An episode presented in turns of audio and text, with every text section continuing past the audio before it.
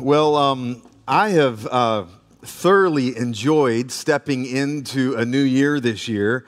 Something about a new year just invigorates um, some energy and some passion in me.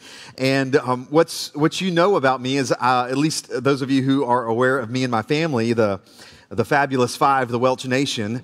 Um, I've got three little girls, ages 10, 8, and 6, and um, I am always trying to explain things to them um, in such a way that a six year old would understand, which is, which is great um, practice for a preacher, right?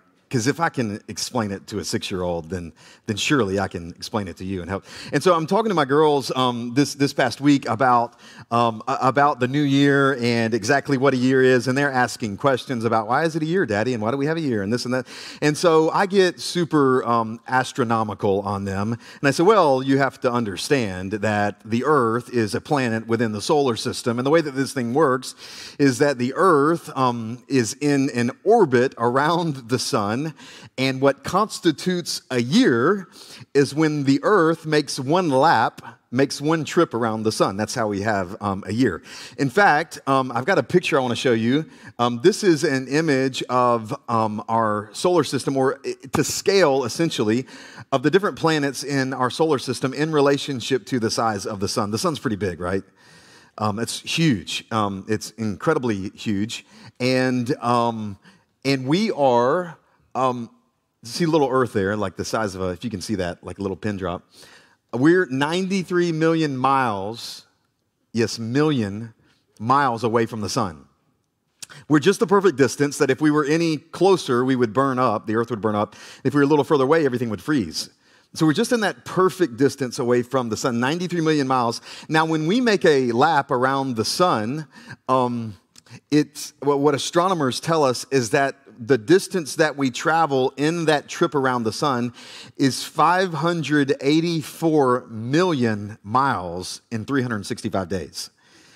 And I just had to ask, how, how fast are we traveling if we're, if we're going to make a trip of 584 million miles around, around the sun in a year? And here's, here's the answer. Right now, we are traveling 67,000 miles an hour. Is that crazy? I mean, I know you look like you're sitting still, you know, but we're moving 67,000 miles um, an hour, which is just, just absolutely um, nuts. And the reason why we don't feel it is because there isn't really hardly any friction in, in, in space. And so we're, we're moving so fast around, um, around the sun that we don't feel it. But here's, here's what's interesting to me that throughout this whole experiment, you're like, why are you doing this, Pastor Ethan? Well, the reason that I bring this all up is that I'm actually grateful that we have years. I'm grateful that we have seasons. I'm grateful that we have different seasons that we go into. I, and I'm glad that God designed it in such a way where we have different years. Imagine if we didn't have any years and there were no seasons and it was just like day 13,472. You know, I mean, how lame would that be? But I'm grateful that God has designed the, the, the, world in such a way and our experience as humans in such a way that we have seasons and we have rhythms that we go through. And these rhythms and these seasons are intentional, which means as we step into a new year, it's an intentional season for this new year as we begin a new year. And here's what I'd like to teach on today is a principle that Paul helps us understand, which is the principle of spiritual progress. Spiritual progress. And what I mean by that is Paul, um, and he's the author of our text for today. He's the early, one of the early leaders of the church. He's actually in an interesting situation in this moment. He's in prison. This is one of his letters that he was writing from prison.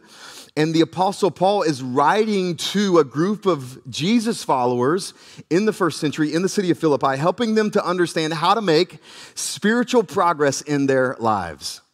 And here's what's interesting is that um, these believers, as is similar to our case, I don't know what your year was like last year or the year before, but he's writing to a group of believers who it isn't necessarily easy in their minds to make spiritual progress because of the circumstances that they're facing. You ever feel like in your life it's hard to make spiritual progress because of the things that are going on in your life? Am I the only one? Am I? We can. You can talk back to me today. Um, You ever feel like you're in a situation where you, you, know it's hard to make spiritual progress, and it feels like the circumstances in, in, your life aren't maybe conditioned to help you make spiritual progress? And so Paul's writing to a group of believers, and he's in a situation too, and he's in like the worst possible, the most horrible kind of situation you could imagine, in a prison cell, and he's writing to people, even in the midst of chaos and turmoil and challenge and pain, about how to make spiritual progress um, in their life. And here's what um, I'll, read the verse for you again. I love the way that he starts this out, and he says this He says, I don't mean to say that I have already achieved these things or that I have already reached perfection. The word here, perfection, means like completion in a spiritual sense, but I press on to possess that perfection for which Christ Jesus first possessed me. Here's what I love about the Apostle Paul.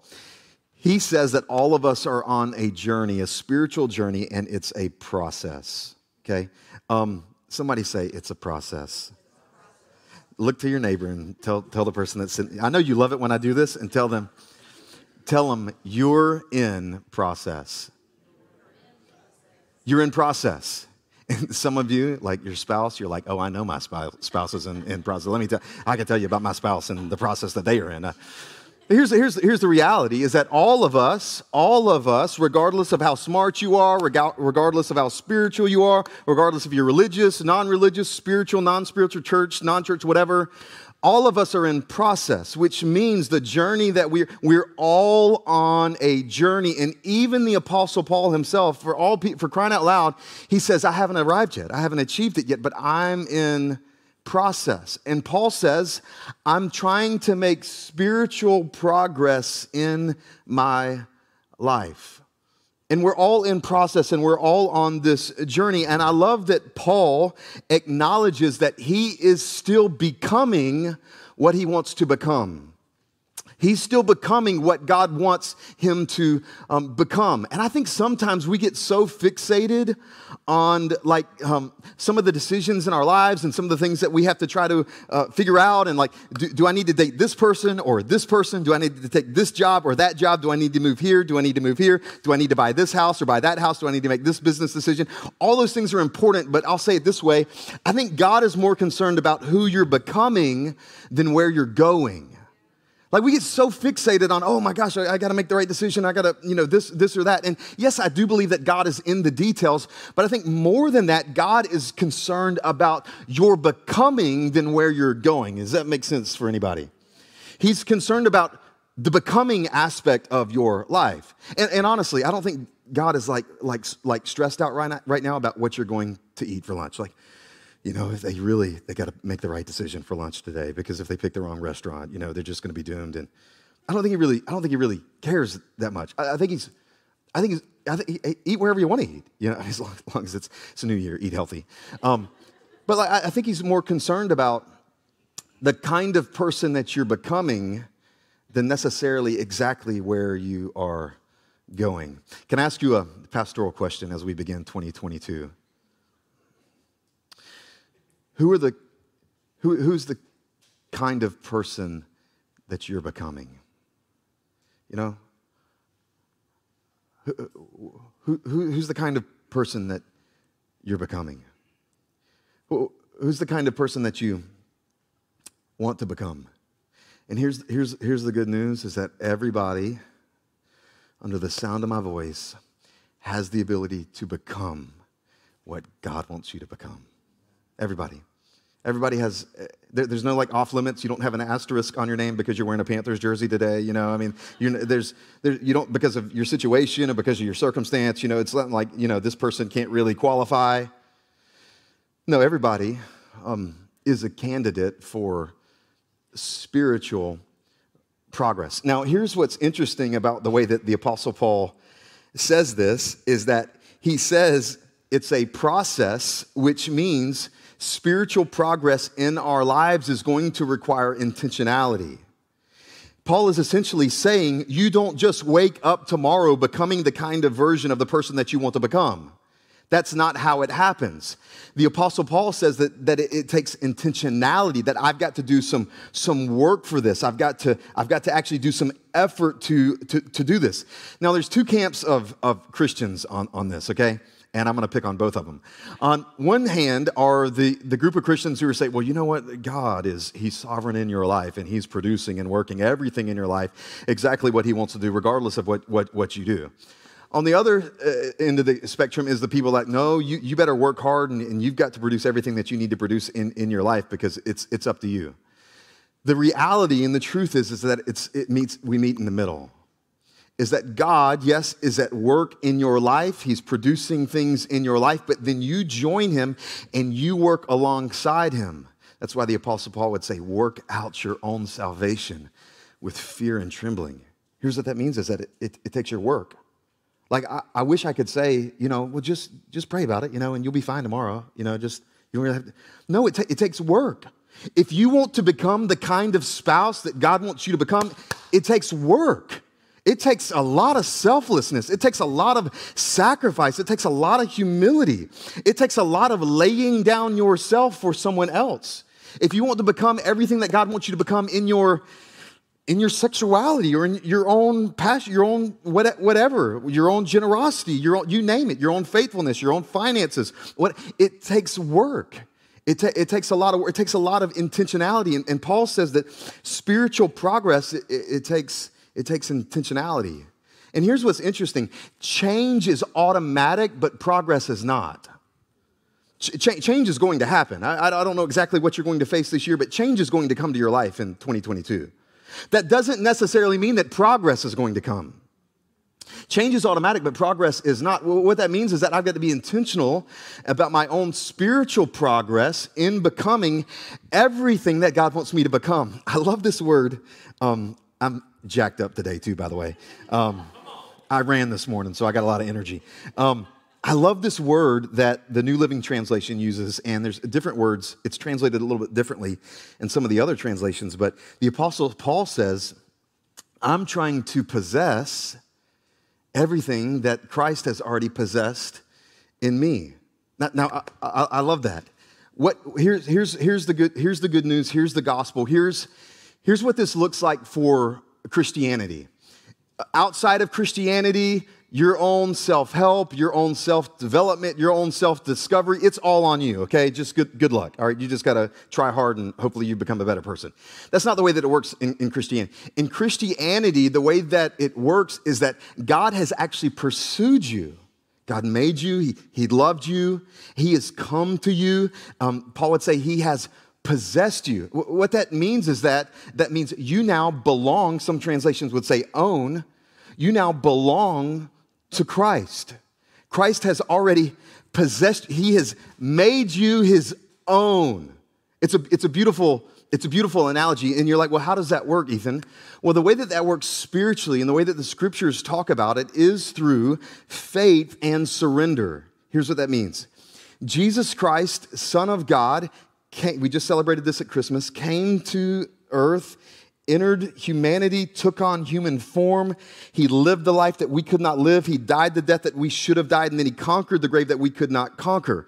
Jesus came for you. He came in your place for your sins to save you when you could not save yourself.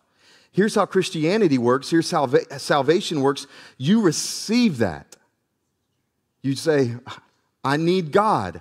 I can't save myself. I need Christ as my Savior. When that happens through faith and surrender, Christ possesses you. He takes you in, you become in his family. He now owns you, he's got a grip on you. He is holding on to you. And everything that was yours, all of that Jesus now has taken on himself. He possesses you. And here's what Paul says Now, my heart and my goal, since Christ has possessed me, I want to possess all of him. What he, what he means by that is that in my, my own finances, I want, I want to do this in such a way that it's, it's Jesus all over it. In my marriage, in my relationships, in my, my workplace, the way that I talk to my kids, the way that I engage people that are different than me. I want every aspect of my life to have Jesus all over it and to possess what Jesus Christ has already possessed of me. This is the principle of spiritual progress. This is the principle of spiritual progress. Now, I love what the Apostle Paul is getting ready to do next. And he says, um, I love this. He doesn't just drop the bomb and say, You need to have spiritual progress in your life. He says, Now, this is how I do it. Um, don't you love it when somebody tells you this is, this is how to do something? He's, he says, this is, this is how I do it. So it's super simple. Well, not super simple, but super straightforward. He's, he says this in verse 13. He says, No, dear brothers and sisters, I have not achieved it. I've not come, I have not really possessed, even in his own life, everything that I want to become. I'm still in progress. I've not achieved it. But even though I'm in process, I focus on this one thing. And then he says this forgetting the past. Forgetting the past and looking forward to what lies ahead. I press on to reach the end of the race. He uses a metaphor here, an athletic metaphor. I press on to reach the end of the race and receive the heavenly prize for which God, through Christ Jesus, is calling us. So, how does how does Paul say that you and I experience spiritual progress in our lives? This is what he says. It says he says focus. Spiritual focus. Spiritual focus. The way that he progresses and becomes everything that God wants him to become, he says, is through spiritual focus. Now, what, what is focus? We know that focus means when you are locked in on something. Focus means when you are singularly um, have your eyes, on, your vision on one specific thing. That's what focus is. You ever use a camera and it was out of focus? And you're like trying to take a picture of something, but you've got the wrong thing in, in focus. And so the thing that you're looking at is actually blurry. Uh, that it's out of, of focus. Uh, Paul, Paul says, I'm singularly looking at, at, one thing. I'm focused spiritually in order to see spiritual progress in, in my life. And for you and I, with our two eyes, we can only focus on one thing at a time. Did you know that? Did, have you ever tried to focus on more than two things at the same time? Like, I'm, I don't mean like, like metaphorically, I mean like quite literally. So let's do this. All right, take your two fingers. Everybody, this we're going to do class participation. Take your two fingers, everybody in the room, and I want you to hold them at about eye level. And um, I want you to, you know, not too far away from your body, but, you know, just maybe a foot or so uh, and about 12 inches apart, and try to focus on both of your fingers at the same time. Can you do that? No. Now, uh, let's make it a little bit easier. Let's go six inches. All right, now try. Can you still do it? No. All right, let's, let's go one inch. Can you do it now? Uh, not really. Now put them together. Now you can focus. Your, your eyes are designed in such a way that you only have the ability to focus on one thing at a time. Now, we're different than the dragonfly, right? Anybody like dragonflies? I'm super weird and I, I like dragonflies. I, I sit in my backyard at the house and um, my wife says I'm a com- contemplative. I like to sit in the backyard, and I've got a bird feeder, and I like to watch the little Carolina chickadees come and eat bird seed, and, and I, I love that. But if you've ever been super still around dragonflies, and you can even hold out your arms, what will happen is that a dragonfly will actually land on your hand. It's pretty fascinating. It's awesome. I super geek out on that. And but what's interesting about dragonflies and the way that the eyes work of a dragonfly is a dragonfly can see in 360 degrees around them at all times. At all times, they can see behind them, in front of them, both sides, and they have the ability to focus on all that at the exact same time. Now, what's different about us is we don't have that ability. Um, which is probably a good thing. Um, we can only focus on one thing at a time. And the Apostle Paul says that spiritual focus means that we're locked in on one thing, that our vision is directed at one thing in one direction. It's singular vision towards something. And then he says, the enemy of your spiritual focus is, and this is exactly what he says, the enemy of your spiritual focus is your past. It's your, it's, it's your past. He, he, he says, it, he says it's, it's, it's your enemy. He says you can't look forward and you can't have spiritual focus um, when you are looking at your, your past. And so here's, here's, here's what he's, I thought this was a little bit harsh when I first read it. What does he say about your past? Forgetting the past. I'm like, that's a little harsh, Paul, okay? I mean, if you understood everything that I've been through, if you understood what people are going through, how dare you say forgetting uh, the past? How could, he, how could he say that? Well, what you have to you have to understand about the apostle paul is he has a worse past than you could say almost anybody in the room if you remember the story about the Apostle Paul, before he met Jesus on the road to Damascus, when Jesus literally knocked him off his horse, um, he was in the business of killing Christians. That was literally his job. The religious establishment of Judaism paid him to go around the Greco Roman world and to kill Christians. That's pretty bad, right? On like the bad scale, I mean, that's pretty, that's pretty awful. Then imagine trying to do the work of Jesus and being a leader in the church when you used to kill church people. Like, for, for a minute, just like imagine trying to get over that. I, I, I, imagine, like, I, don't, I can't imagine how long it took him to even get up the nerve to, to walk into a church building. We, we even know from some of the scriptures in the New Testament that when Paul first showed up after he met Jesus and told people that he was now like a leader of the church, people told him to get out. People said, Are you kidding me? We don't want anything to do with you. You, you what are you, are you, are you serious? Imagine the kind of trauma that it took, that the Apostle Paul had to, to, to get over in order to actually get to a point of even trying to lead people in the very thing that he was trying to destroy. When Paul says forgetting the past, he's not trying to minimize your past. He's not trying to overlook it. He's not trying to say it's not important. He's not trying to, to say it's not a big deal. But what, here's, here's what the Apostle Paul is trying to get us to understand it's the principle of spiritual forgetfulness. Spiritual forgetfulness. When the Apostle Paul says forget the past, he's not talking about some kind of spiritual amnesia. Um, you seen Men in Black, the movie? He, he takes out the neuralizer. It's got the little red light on the end, and, and he clicks the button. And then for the last 30 seconds, everybody that looked at that little red has no memory or recollection of what happened. He, he's not saying you need to have spiritual amnesia and act like your past didn't happen. What he's talking about is changing the way that you relate to your past, the way that you think about your past, the, the kind of relationship that you have with uh, your past. And here's what's interesting as we look, as you see this, the principle of spiritual forgetfulness in the Bible, we even see God do this. It's, it's fascinating. Um, in, in Hebrews um, 8.12, it, it says this, God says, for I will be merciful toward their iniquities. And he says this, I will remember their sins no more. Now, if you're a logical person, you're like, hold on, God's omniscient. He knows everything. God can't, you know, God can't. It doesn't mean that God all of a sudden, he's like, you were a sinner? Wow, I had no idea. I don't know anything that you did in your life. Wow, I just thought you were just a perfect person. It doesn't mean that, that God, like, forgot.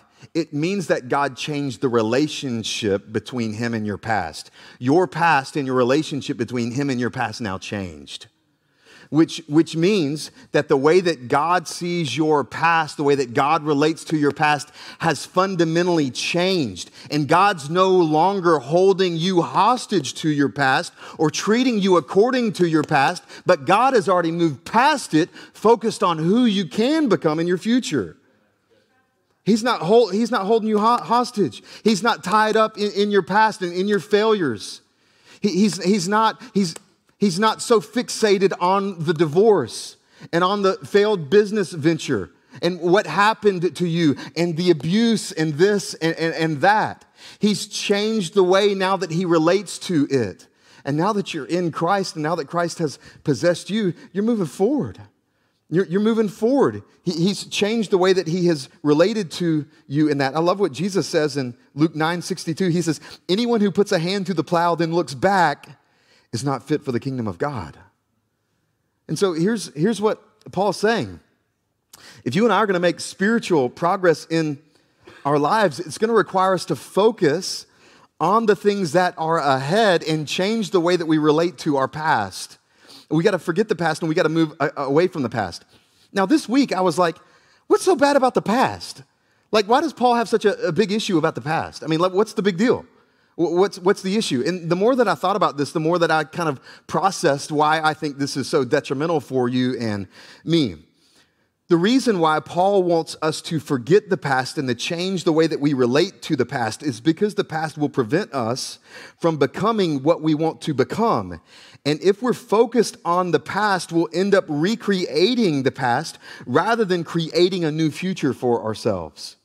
Here's, here's I think, how, how it works. Um, I'm not a neuroscientist, but I'm going to try for about 60 seconds. Um, it's interesting in the way that uh, the past few years I've studied uh, the, what Scripture says about the mind and the mindset, and, and, and then reading different things about the brain and the way that our, our bodies function. And some of you may be into this as well, but your brain and your mind are completely different. They're related, but they're different. Your, your, brain is a tissue. I believe it's an organ. I'm not exactly sure, but I believe it's an organ that's inside your head. Some people say it's upwards of about three pounds. I'll take their word for it. Um, but your brain is an organ inside your head that processes information. It processes information and then it sends signals throughout your body for how your body should respond to said information. Now, that's not what your mind is. Your mind is your mindset. It's your perspective, it's your outlook, it's your attitude. It's how it's it's the way that you choose to operate uh, with what is happening around you. Your mind is different than your brain. Now, here's what your brain is designed to do. Your brain is ultimately designed for your survival. That's why your brain exists. It's, it's trying to protect you. And so anything that is harmful, any, anything that is potentially hurtful, your brain says, caution, caution, caution. This is bad, this is bad, this is bad. We need to go a different way, a different way, a different way. Now, your brain is only partially accurate in the information that it receives. You're, you're, if, for instance, if, if you touch the stove and your, your hand touches a hot stove and you're, you're brain gets the information from your fingers, then that's accurate information that that hot stove is going to be harmful to your body. And so your brain says, pull away from that. But there's other things that your brain doesn't exactly know what, what, to, what to do with. Uh, your brain isn't necessarily always going to lead you in the right direction. So, for instance, all of you who are uh, beginning new gym memberships this week, and starting a new CrossFit um, membership, or uh, my preference, F3. And, um, and when you um, work out this week and when you exercise, you are intentionally putting your body in a stressful situation because you recognize that stress on your muscles and on your heart and on your body is ultimately good for you. Now, what does your brain do? you start doing a few Merkins, you start getting on the treadmill, you start lifting a few weights, and your brain is like, stop, stop, stop. Bad idea, bad idea, bad idea. See, your brain doesn't know what's going on. It's just taking the pain and it's telling you to stop it because the brain is saying this is bad for your body. Now, here's what you have to do either you give up and you're like, brain, you are so right. This, this exercising, it's a bad idea. And, uh, and, and, um, or, or you uh, tell your brain what to think about the information that it is receiving. So I've told this illustration before when a, a major league baseball player stands in the batting box and looks at the pitcher mound, at the pitcher's mound, and a 90 mile an hour fastball comes barreling towards his face, if that happened to you and me, we would just be freaking out. I mean, like, you just get out of the way. Like, but what a what a batter has done over years and years and years is it has trained its brain that a baseball moving at 90 miles an hour at him is not actually harmful, but is an, actually an opportunity. And so the brain has now been conditioned on how it interprets the information that it is receiving. Here's, here's how this relates to your past things that have happened in our lives that are traumatic and that are challenging, that are painful. Your, your brain doesn't want that to happen again. Your brain wants to protect you. And, and, and so your brain is going to say, make sure that you stay away from this. Make sure that you stay away from that. That's why if you've ever been harmed by a relationship and you have a new relationship that begins to have similar characteristics, what happens? Your heart starts beating, your, your, your body starts to get uh, un- uncomfortable because now you're associating this new relationship with a prior relationship. Your brain's telling you, stop, stop, stop, stop. If you operate according to what your brain is telling you, you're never going to be able to experience the kind of relationship that you need to be able to experience with that person. Either your brain will train your mind or your mind will train your brain. And the Apostle Paul is saying, you gotta, you gotta forget the past. You got to change the way that you relate to your past. And you can't be fixated at your past and looking at your past and everything that has happened to you.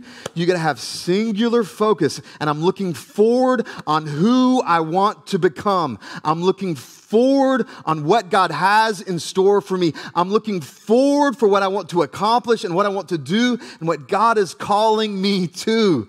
Paul says that's the only way that it happens. It, it, just can't happen by looking at the past. It has to change. I love the way that Solomon, King Solomon, would say it in the Proverbs. He would say this Look straight ahead and fix your eyes on what lies before you. Mark out a straight path for your feet. Stay on the safe path. Don't get sidetracked. Keep your feet from following evil. Stay, stay Stay focused. Make sure that your path is straight. Make sure that you eliminate all the distractions. Make sure you get these things out and make sure that you stay focused on what it is that you want to become and God wants you to become in Him. Don't let the past uh, cripple you and don't let the past paralyze you. I'll say it this way either the past will paralyze you or it will position you. Either it's going to paralyze you or it's going to position you. And the Apostle Paul had to make a fundamental change in the way that he related to his past. And everything that he had done, and everything that was horrible, and everything that was bad, he didn't let it paralyze him. He, he believed that God was using all those things, even as horrible as they were, to position him to be a minister of the gospel to be a leader of the church, that everything that he had experienced and everything that he had done would actually position him to reach people who didn't understand how to relate to God apart from the law. And that he was going to have a new way of explaining and sharing with people what it means to, to know God and to have a relationship with him. Your past will either paralyze you or it will position you. And if you are consumed by your past, you'll never have the ability to to execute what you need to execute in the present. Can I do another sports analogy? Um, sorry, I'm a sports guy. And um, for those of you who have ever played golf before, um, I love golf. And I'm not that great. I'm okay, but I'm, I'm not that great at it. Um, basketball, I'm amazing at. I mean, it was just, it was, this past week I was dunking on guys. I mean, it was, it was awesome. I was playing ball with these guys. But, um, anyways, back to golf. If you've ever played golf, um, it's, it's like one of the most um, painful games ever just because it's so hard. But um, I, I have a tendency to kind of push it. I leave the club face a little bit open because it's slightly behind and then causes a spin to make the ball go out to the right, either into the fairway, or sorry, the right side of the fairway into the rough, um, or sometimes the next hole beside it. And um, now here, here's, here's, what, here's what happens. I mean, you just pushed one and sliced it in, in, into the rough. So the next time that I get on the tee, the next hole, I get onto the tee, and guess what I'm thinking? Okay, Ethan, don't you, you pushed it on the last hole. All right, so don't don't push it. Make sure that you close your club face when you come in. Okay, so don't don't push it, and then, then get this. Guess what happens? I push it. I put, why? Well, because I was just conditioning myself with what happened previously, and that's what my focus was on, and that's what I was thinking of. The greatest athletes, the greatest golfers in the world, they have the amazing ability of forgetfulness. They, they can't remember what they just, they, they, they can't remember that they just missed the shot. They've got to execute the shot in, in, in the moment. A professional quarterback, if throws an interception and, and, there's a pick six, when he, get, when he takes the, the next hike, he can't be remembering that because he's got to execute the pass in that moment. You will not be able to become everything that you want to become and everything that God wants you to become if you're fixated on the past. You've got to change your relationship with it. Paul would say you've got to forget um, the past. You got to forget the past. And then you got to focus on who it is you want to become. Who do you want to become this year? Who do you want to become? What's the kind of person that you want to become? And even Paul says, none of us are going to reach perfection, okay? That's not the goal. But, but how, how can I make progress this year? How can, how can I make progress in some of my, my relationships? How can I make progress in my marriage? How can I make progress in my my finances, in, in my relation, in whatever it is, in my own struggles, my own whatever it is, substances, addiction, uh, lust. Wh- how do I how do I make progress? How do I make spiritual progress this year and in the days ahead? Paul says you got to be focused. You got to be focused. You got to have your eyes intent on what it is you want to become. And you've got to visualize. He says, looking ahead, looking forward, like the runner. The runner isn't looking at the past, the runner's looking forward at the finish line, envisioning what it means and what it looks like to actually cross the finish line. Paul says, spiritually speaking, who is it that you want to become? What is the kind of person? And visualize that and let your focus be on that and then make steps and progress in that direction. And here's the last point I'll say it's this your life is always moving in the direction of your focus. Your life is always moving in the direction of your focus. You're just going to become whatever you focus on. You ever bought a car before? You get a new car, and then um, all of a sudden, everywhere you drive, that, that car is like everywhere. Like, now, when you bought that car, does that mean that um, everybody else in the city bought the exact same car at the same time? No. What that means is that um, once you bought that new car, that began, you begin to have a focus of that, and now you see it everywhere. You know, if you're, if, you got a, I, I, so Hillary, um, who's on our staff, she drives a, um, a Honda, what's the, what's the name of the minivan? Odyssey, it's a minivan. And um, there's like four million of them in Wilmington. I mean, because like every, I like wave and I'm like, hey, Hillary, like if we're passing and I'm like, that wasn't Hillary, okay? I was like, but but, I, but I'm like that because I'm expecting her to, and so I see it. I, I see it every, everywhere that I go. You, whatever you're focused on, is what you will form. What you focus on is what you will form. And Paul says, hey, Paul says, hey, we don't have time to look at the past. We don't have time to, to, to be focused. We got to look forward. We got to, we got to be looking forward. We got to looking at what lies ahead and what God wants us to become and what He wants us to um, to do. And that's how spiritual progress is made in our lives. One last, one last illustration. Um, my wife and I, we, we love it when the Olympics roll around every four years. Anybody, anybody fans of the, we love the Olympics. It's amazing. And, um, you know, the, uh, the Winter Olympics, I still haven't figured out what curling is. I don't know exactly. I'm not sure what those guys are doing with the brooms and stuff, but um, but but with the with the Summer Olympics, we um, our our favorite competition is swimming. Um, I mean, it's it's just so it doesn't matter like who it is or what the race is. It's just like, and, and the reason is because it's always so close, isn't it? It's so close. I mean, it's like somebody beats someone else by like 0.001, like hundredths of a second that they beat them. Now, here's what you will never see an Olympic swimmer do on the last lap, look back to see who's close. You, you, you, never, you never see that. It would like drive me crazy if I was a swimmer. I'm like, am I winning? I don't know if I'm winning. Am I close? I'm like, how far ahead am I? Are they close to me? Like, what? A, a swimmer recognizes that looking backwards gives them no positive advantage for what they're trying to accomplish. There are only negative consequences for a swimmer to look backwards. And they just keep stroking and stroking one after the other. And not until they touch the wall do they get up and they look behind. It's the same spiritually. If you want to have progress in your life, it's going to require you to stay focused on what it is that God wants you to become and overcoming your past and what you have done or what's been done um, to you. Church, I would pray for you today that. Um, this year, um, this is, it's not a New Year's resolution sermon, you know. I'm not trying to like pep you up, you know. But I am trying to encourage you what spiritual progress can look like in your life. And my prayer for you um, even in the midst of the chaos that we're experiencing right now in our world and in our city, is that um, you'd be focused on what it is that God wants you to become. There's so many distractions. Uh, the past is so significant. Um, it's important that we look forward. Amen. Let me pray for you. Father, in Jesus' name today, I pray that you would in, strengthen us to be able to have the kind of focus that you want us to have, to accomplish what it is that you want us to accomplish, to become what you want us to um, become. And God, I'm believing today that every single person in the room, every single person online has the ability to become what you want them to become. So, God, give us singular focus. Help us to focus on you. Help us to envision the kind of life that you want us to have. Help us to pursue uh, the, the, the goal, the, the finish line for the race that we are in and what we're pursuing, what we're trying to accomplish. And so, Father, would you uh, strengthen us um, as, we, as we do this? In Jesus' name, amen.